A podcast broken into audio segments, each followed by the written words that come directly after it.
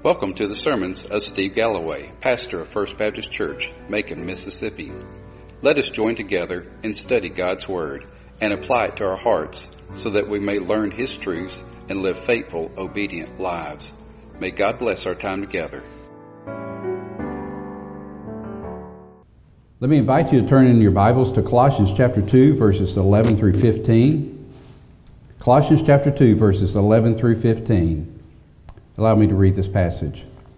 And in him you were also circumcised with a circumcision made without hands, in the removal of the body of the flesh by the circumcision of Christ, having been buried with him in baptism, in which you were also raised up with him through faith in the working of God, who raised him from the dead.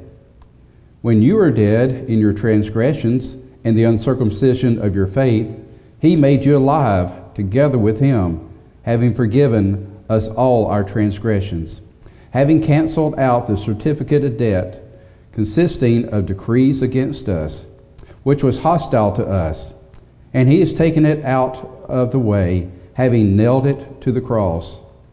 When he had disarmed the rulers and authorities, he made a public display of them, having triumphed over them through him. Let's bow together in prayer. Dear Lord, open our hearts to the truths of your word today. Help us to understand all that Jesus has done for us. Lord, help us to never take for granted the saving power of Jesus and what he did on the cross. Lord, guide us in our study today. In Jesus' name we pray. Amen. First part of this begins with the word circumcision. That's not something we really talk about very much in our society, but uh, in Jewish culture, it was a big thing.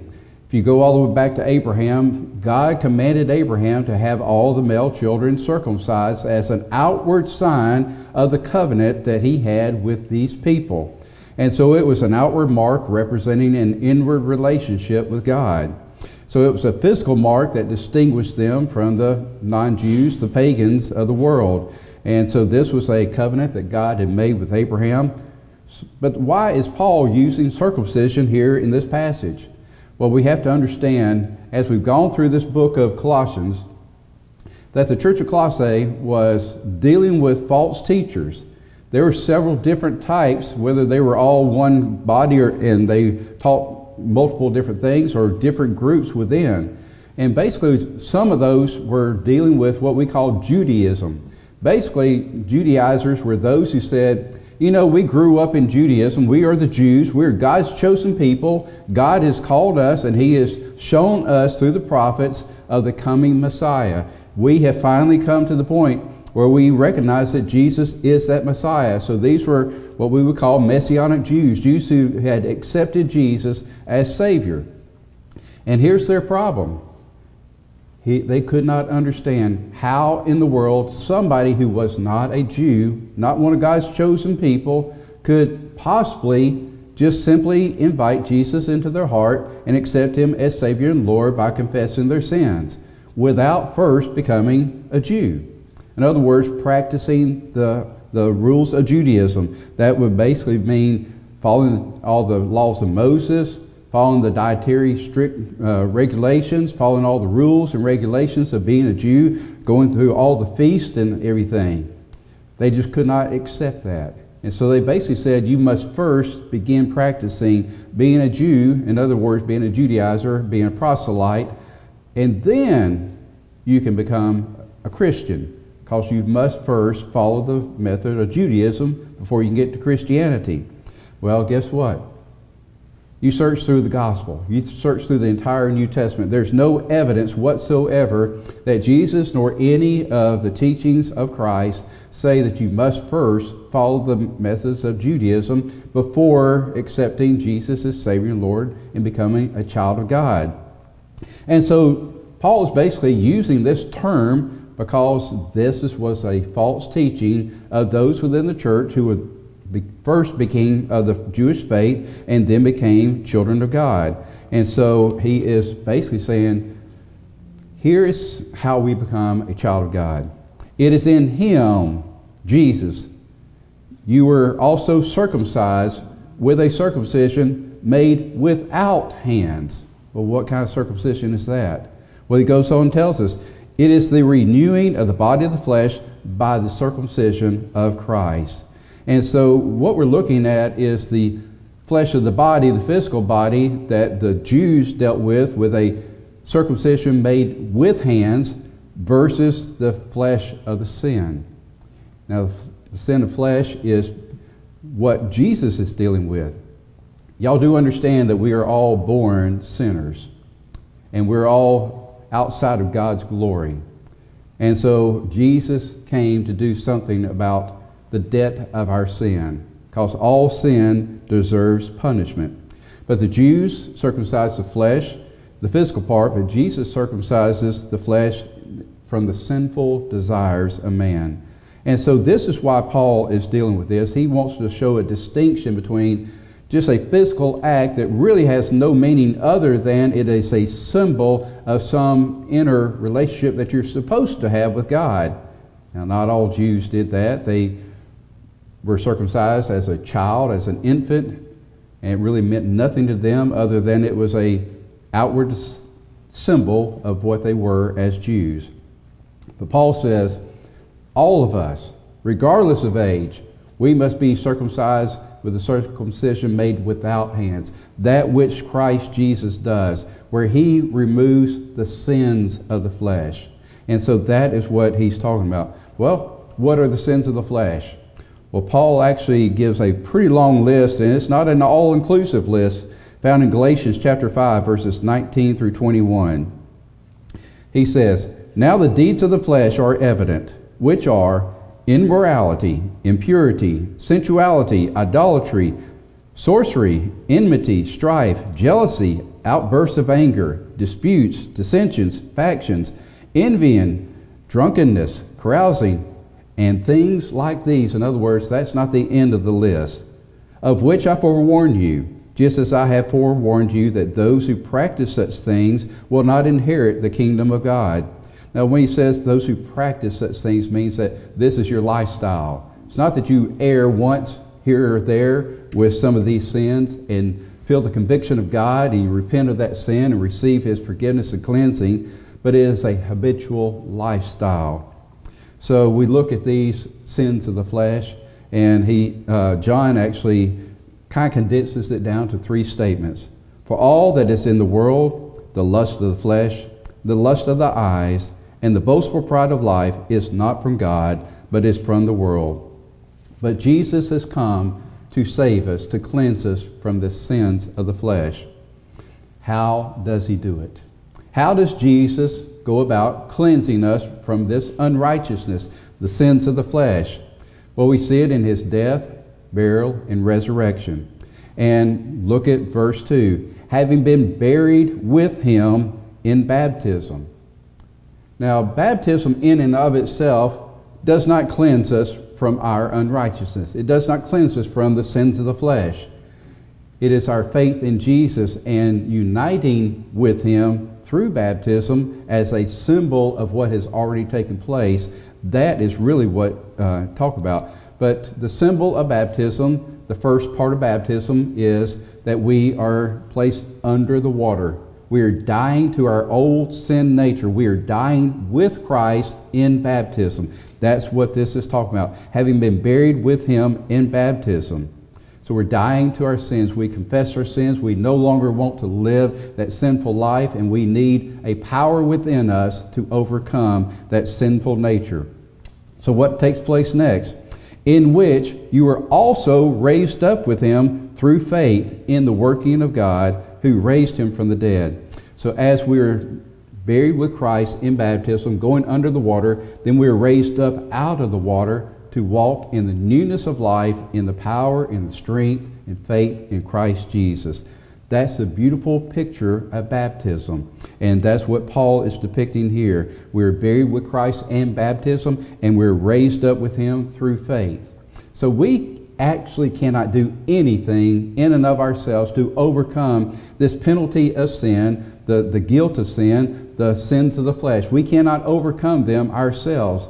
We must surrender our lives to the Lordship of Christ, As we do, the Bible is very clear that the Holy Spirit comes in and dwells within us and begins a transformation within us to transform us into from this sinful sinner of the flesh into a child of God who is now being led by the Spirit of God to live in the newness of life which is of God. In other words, the sins of the flesh that we just mentioned back here, which is a long list and it's not all inclusive, those are no longer our heart's desire. Now our heart's desire is to live unto the Lord, to live in a way that brings honor and glory to Him. So we're no, no longer to walk in the old ways of the flesh, but now we're to walk in the newness of life. And we see that through the being raised with Christ in faith in his working of what he did on the cross. So again, this picture of baptism shows the power of the resurrection. Jesus was resurrected from the dead, and he proved that he had overcome all the power of sin, all the power of death, all the power of Satan, all the power of hell. He had overcome it all through his resurrection. And so the resurrection is that picture of us coming up out of the water. We identify with Christ in his resurrection as the conqueror, as the victor over our sin, our sin nature. And he and he alone is the only one that can do that. So we receive cleansing through our faith in him. And again, we can do nothing in our own power to do any of this. It is only through Christ, his dying for our sins in our place, that we're able to do this. Look at verse 13. When you were dead in your transgressions, understand, we are born in sin. We're born with a sin nature, and we are against God. We live against God through our lives. So we were dead in our transgressions, our sins. This is the evidence of living in uncircumcised fleshly life. And instead of remaining dead, Jesus makes us alive together with him. Verse 13 For you were dead in your transgressions, in your uncircumcision of your flesh, but he, Jesus, he made you alive together with him, having forgiven us all of our transgressions. It is only through our faith in Jesus that He has the power to forgive us of our sins and to cleanse us of our unrighteousness and to make us pure and holy to be in the presence of Almighty God. He is the victor. He is our victor. He is the only one who has the power over that. If Jesus' death, burial, and resurrection is the power for all of our sin. There's nothing that that does not include. There's no hidden sin. There's no there's nothing that we can do to lose our salvation. There's nothing inherent in us that Jesus cannot overcome. So then we go on to verse 14. It says, having canceled out the certificate of death. The certificate of debt. We owe a debt because of our sins. Romans 6:23 says, "For the wages or the debt of sins is death. Death in this picture is not physical death because we're all going to die. Yes, that is part of our sin. That is a part of the response of sin that we will all physically die. But it's talking about a spiritual death, an eternal separation from God. And we can go into the details that that means a torturous, hellacious punishment in hell. But what we see simply is that instead of receiving God's gift of salvation, eternal life, and eternal life in heaven with Him, we deserve eternal death. That's what we deserve for our sins. So he says he has canceled out that certificate of debt. The debt that we owe is death, eternal separation from God, and Jesus, through his death, burial, and resurrection, has canceled out that certificate of debt. In other words, Here's Satan. He's saying, I have seen Steve Galloway committing these sins. Because of these sins, he deserves the same punishment that I deserve. He deserves total, eternal separation from you, God. That's a certificate of debt. That's the certificate I owe because of my sins. But because of Jesus and my faith in him, he has canceled that certificate of debt. It is no longer owed by me. And instead, it says that consisting of the decrees against us. That's what Satan does. Do you remember the story of Job? Job basically went to God and said, You know, Job is praising you, he is worshiping you, he is being a good follower of God. But the only reason why I think he's doing that is because you bless him so much. If you took away his family, if you took away his livestock, if you took away his health, he would curse you instead of bless you. Well, we know the end of the story of Job. Even with all that Job was, went through, all that was taken away, Job stayed faithful to the Lord. And God blessed him and multiplied what he once had. But the certificate, a debt, is what I owe and what you owe because of your sins. But Jesus sees that there is this decree that's been made against us. This is Satan going before the throne of God, accusing us of deserving the same debt that he has received eternal separation from God. But then he says, This was hostile to us, and he has taken it out of the way. Jesus has taken out this certificate of debt, this decree against us. He's taken it away, and what did he do? He nailed it to the cross. Does anybody know of a passage of Scripture where Jesus took anything and nailed it to the cross? It's not there. So, what is Paul talking about? That Jesus nailed this certificate of debt that we owe to the cross. The only thing nailed to the cross was Jesus. So, here's what the Scriptures tell us Jesus looked upon us, sinful creation, doomed because of our sins. From eternity past, this was God's plan that Jesus would, would come to earth, God with us.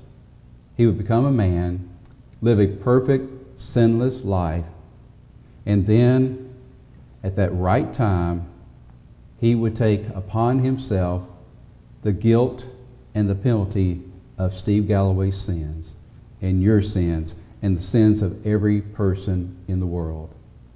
And he would take that penalty and the guilt of that penalty and he would place it upon himself and he, that certificate of debt, the debt of our sins, he would be nailed to the cross. He died in our place. He died for you. He died for me. That's what Jesus did to fulfill the Father's wishes and desires. The decree means that we deserve what Jesus received. We deserve to be killed for our sins. We deserve to die physically, but we also deserve to die spiritually. So Jesus came, took our place on the cross, took the debt that we deserve because of our sins, placed them upon himself, and he died in our place. Scripture tells us in verse 14, the last part of it, as he nailed it to the cross, that Jesus is the answer to the sin of debt. He's taken it out of the way. I read the first part of Romans chapter 6, verse 23 for the wages of sin is death. That's what we deserve for our sins. But the last part of verse 23 in chapter 6 of Romans says, But the free gift of God is eternal life in Christ Jesus our Lord. So it is only through Jesus. Only through Jesus. There is no other way to receive salvation from your sins other than the death, the burial, and the resurrection of Jesus. So, what did he do on the cross? Well, verse 15 says, When he had disarmed the rulers and the authorities. What does it mean by disarming the rulers and authorities? The rulers of this earth is Satan and his emissaries, his demonic forces. He disarmed them. What does that mean? Before salvation, the accusations of Satan to God about our sins were valid. We do deserve the same thing that Satan is going to receive and is receiving eternal damnation. That's what we deserve. But what he is doing on the cross, what he did through his death, burial, and resurrection, he disarmed Satan and the powers of Satan. Satan no longer has any power over you or me. He has no power to go before the throne of God and accuse us of our sinfulness. Do you know why? I've already quoted it probably a thousand times since I've been here. 1 John 1 9. If we confess our sins, He, God, is faithful and He is just to forgive us of our sins and to cleanse us from our unrighteousness. Sounds simple, doesn't it? Here's what it means that first, we feel the conviction of our sins. Then we confess those sins before the Lord, believing that Jesus died for our sins. And here's what God does He forgives us of our sins. In other words, He takes the penalty of that sin away because Jesus died for that purpose. He already paid the penalty for that sin by dying in our place, and our faith is in Jesus. But he goes beyond that. He cleanses us of our unrighteousness. That means he wipes the slate clean as if it never took place. So basically, what, in a spiritual way, when Satan tries to say to God, Steve Galloway is still a sinner, God's going to say, but Steve Galloway is my child. And when he sins, he's convicted of that sin. And when he's convicted of that sin, he confesses his sin before me. And when he confesses that sin, I forgive him of that sin and the debt's wiped away. And then I cleanse him of that sin as if it never took place in the first time. Can you get a better deal than that? Satan walks away with nothing because there's nothing to accuse us. So Jesus disarmed Satan and all of his authorities and he made a public display of them, having triumphed over them through him. What's the public display? Well, first of all, it is the resurrection of Jesus. Nobody had been raised from the dead on his own power. Jesus had raised some people. Lazarus is the most famous. Some of the prophets and others had raised some people from the dead, but not in the extent of Jesus. Power God raised Jesus from the dead to prove this point that he had overcome the penalty of sin, he had overcome death, he had overcome Satan, he had overcome hell, and he was victorious. And so, how do we know that really took place? Isn't that, aren't there a lot of people that say, well, that's just what people said? Well, the Bible itself has many documented instances of people seeing Jesus. We have the women, we have his disciples, but then later on, during the 40, year, uh, 40 days that Jesus remained on the earth after his resurrection, over 500 people saw him at one time. Folks, if that was a fairy tale, don't you think somebody would have objected and said, that didn't happen? Instead, 500 people say, I know it happened because I saw him. Well, that's a wonderful understanding of the power of Jesus that he overcame death. But there's something else that's just as powerful, if not more powerful. If Jesus had died for our sins and remained in the tomb, there'd be no evidence that he overcame our sin debt. But by raising from the dead, we know that he had triumphed over our sin. How do we know that what he did was acceptable unto God? After the 40 days of Jesus being in his resurrected body, something else miraculous took place. He gathered his disciples, gave them some last minute instructions, and then he ascended back into heaven to sit at the right hand of God Almighty. If Jesus had not fulfilled his purpose here on earth, if he had not fulfilled the dying for our sins and rising in victory over the penalty of our sins, do you think God would let him back into his heaven? No. That is proof positive that God accepted that Jesus had totally fulfilled his purpose of coming to die for our sins, to raise himself in order to have victory over the sins, so that we, through our faith in him, could receive that same victory. Now, that's the greatest act of triumph you'll ever witness. he triumphed over them, proving through this public display where people saw him actually ascend into the heavens to sit at the right hand of God. That's all the evidence we need. That's the power of Christ. And if you do not have faith in him, then you still are lost in your sins. Doesn't matter whether you've been physically circumcised or not, it doesn't matter. It is the spiritual circumcision of what Christ does for you, where you understand that you cannot do anything to overcome the debt of your sins. You cannot be good enough. You can't do enough good works to overcome it. There's only one way to overcome the debt of your sins, and that is accepting what Jesus did on the cross, dying in your place for your sins, and then overcoming that debt of sin, that penalty of sin, by rising from the dead and proving that he had successfully and fulfilled God's commandment in doing all that he did so that he could take his rightful place at the right hand of God in heaven. When we place our faith in him for what he has done in our place for us that we could not do for ourselves, then we receive his gift of salvation and eternal life.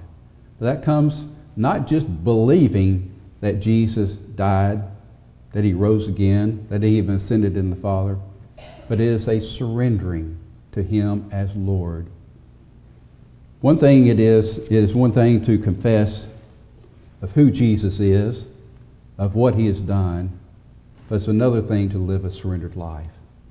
The surrendered life means that I am his. I now belong to God. I am a child of God. He is my Father, and He is to rule my life. Well, how does He do that? Well, He's given me His presence, His Holy Spirit that dwells within me, that gives me wisdom, guidance, knowledge, understanding of everything I need to say, everything I need to do, everything I need to think, and how I desire life. He's taken away the lust of the flesh, the lust of the eyes, and the boastful pride of life, and He's replaced that with humility and love and compassion. That's how we become a child of God allowing the Holy Spirit to transform us into what God wants us to be. The first act is that act of faith, accepting Jesus, our Savior and Lord. That's the act of salvation. Once you get past that, you receive His Holy Spirit, His Holy Spirit begins to transform you into who He wants you to be, to be more like Christ. It's called sanctification. It's a Big word we hardly ever use, but it basically means to be set apart, to be more like Christ each and every day. And it's a continuous action. It's not something that took place at the moment of salvation. It is something we are continuously in the process of completing. Then there's the act of glorification. There's going to be a day when each and every one of us will take our last breath.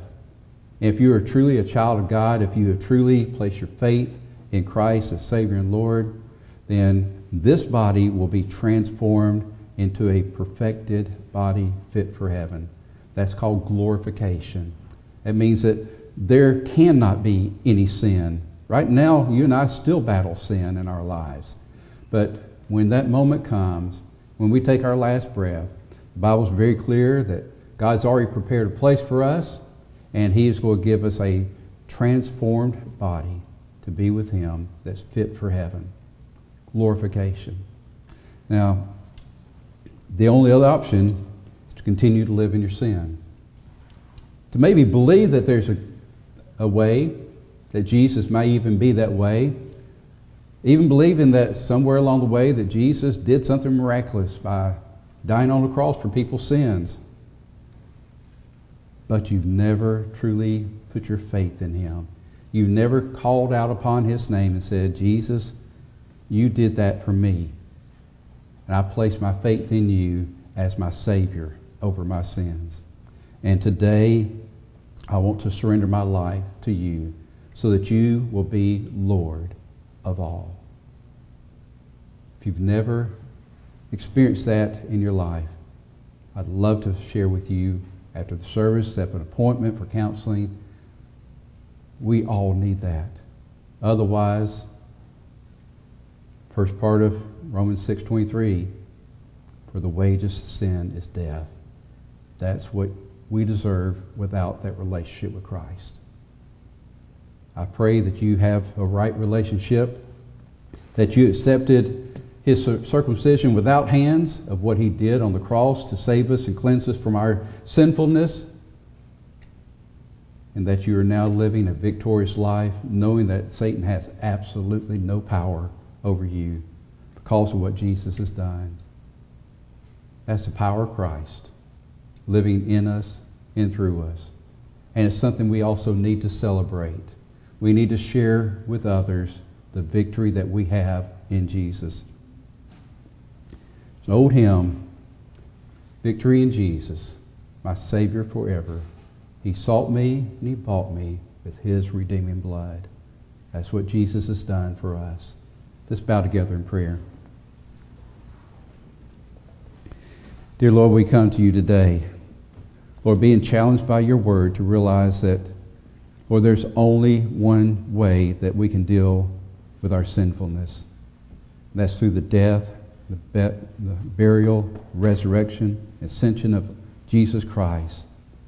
He is either a figure of history that we may believe existed, that did some wonderful things and taught some wonderful things that we might could inject into our lives, or he truly is the only answer for our sinfulness, for the debt of sin that we have. And it's only by our faith in him, calling upon his name to save us from our sins, to cleanse us from our unrighteousness, and to give us the hope of eternal life. Lord, I pray that each and every one of us have received that wonderful gift of salvation and eternal life that comes only through Jesus. Lord, he nailed himself to the cross. The Romans may have used the nails and pounded them into his flesh, but it was his choice. It was his purpose to be nailed to that cross as the ultimate perfect sacrifice for our sins. And he did it. Lord, we know that he had all the sins of the world on him. Because at one moment on the cross, he cried out to you, saying, My God, my God, why have you forsaken me? But Lord, he obviously overcame the debt of our sins. Because he rose victorious, and he now sits at your right hand, interceding on our behalfs, wiping away the guilt and the penalty of our sins cleansing us from all of our unrighteousness. That's who we need in our lives each and every day. Help us to surrender anew to you. In Jesus' name we pray. Amen.